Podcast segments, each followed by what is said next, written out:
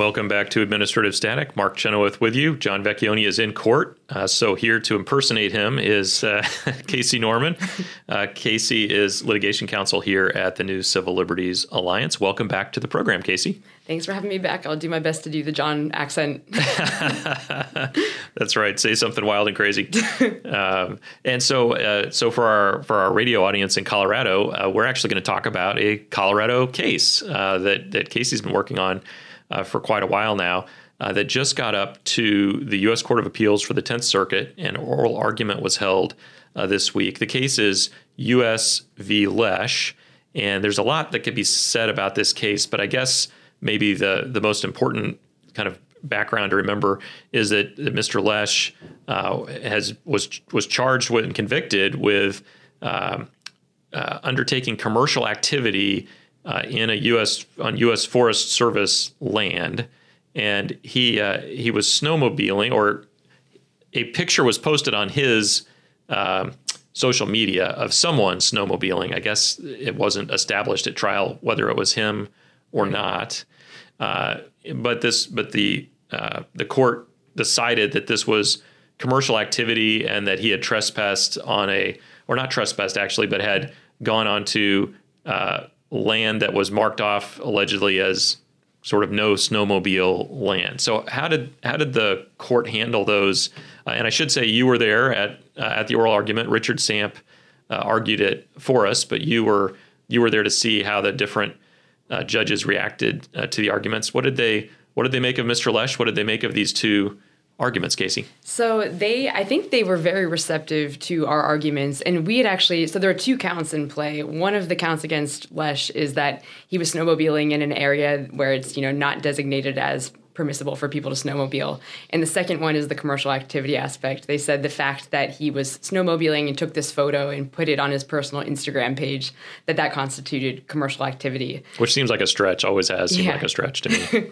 yeah, and yeah, I mean we argued that, you know, it's not commercial activity. There's no evidence whatsoever that he received money for this. There was no consideration, exchange of any benefit. Um, you know, he per- per- posted it on a personal Instagram page and didn't even tag, you know, his business or anything anything connected to you know monetary gains. Um, so we th- we thought that that might be the tougher argument because he is considered an Instagram social media influencer. He has a very large following, and he has his own you know ski apparel shop, um, and that has its own Instagram page. So they're trying to say you know the two Instagram accounts are connected, and anything Lesh does really is you know he's the face of the company. So this is commercial activity. Um, and on that argument, I think the the judges the, were the, the, face of the company thing.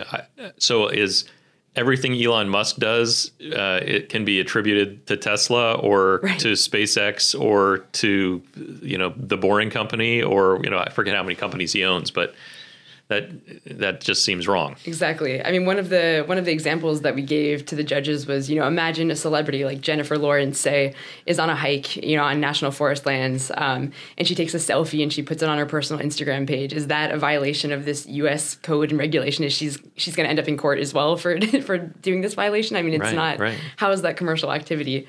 Um, so I mean, they they seemed very receptive to that argument, and they were you know they really loved the Jennifer Lawrence example actually, and they kept throwing that back at the government and saying you know that seems I mean that doesn't seem like a violation. How is this a violation? We don't even know that Lesh was in that photo. He didn't tag anything in you know in the photo of his business. There's no evidence at all that there's a commercial aspect.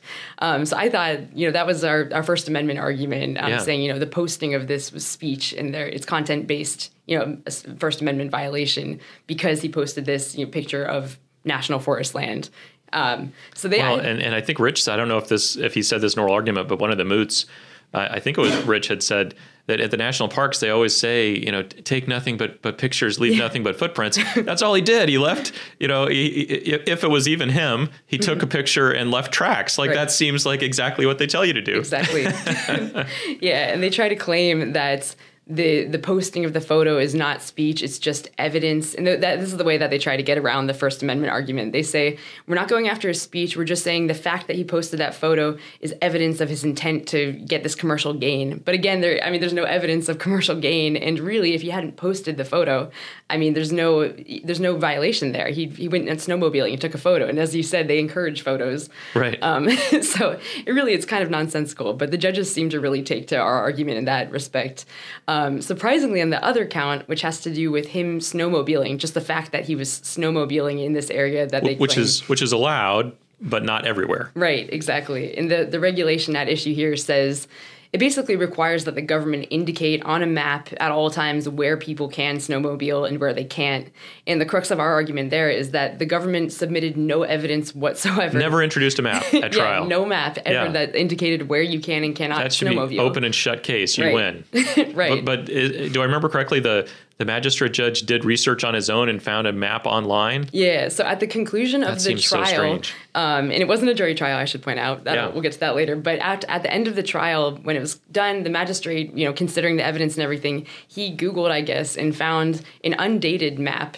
Um, you know, a year after the fact, you know, where the incident happened in April 2020, and this magistrate judge found a map in October of 2021 with no date, and said that that was sufficient evidence that there was a map at the the time that Lesh supposedly Yeah. was snowmobiling And what did the court think of that? The court i mean the court had more questions than you'd expect because you'd think that would be open and shut but the, the government's argument there was that we forfeited this argument because they claimed we didn't raise it below in, in the exact specific language that we needed to. But i mean really the heart of our argument the entire time has been that the prosecutors failed to introduce any evidence of this map.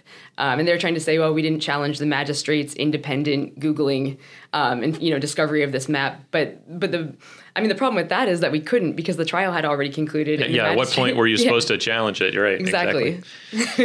Uh, no. So. Uh, so you said we're going to get to the uh, t- to to the other part here about the fact that there wasn't a jury trial. So that that th- that came up as well. Right. So one of our arguments is that Lesh should, should have been provided a jury trial because, you know, as the Sixth Amendment provides, and also in Article Three, you know, for any criminal prosecutions, you are Right. you All speedy- right. Isn't it yeah, all criminal all, prosecutions? right. Yeah. Um, and the, the tricky part with that is just that there is Supreme Court precedent where it said when you're charged with a misdemeanor, then you don't you don't get a jury trial necessarily. There's no right to that.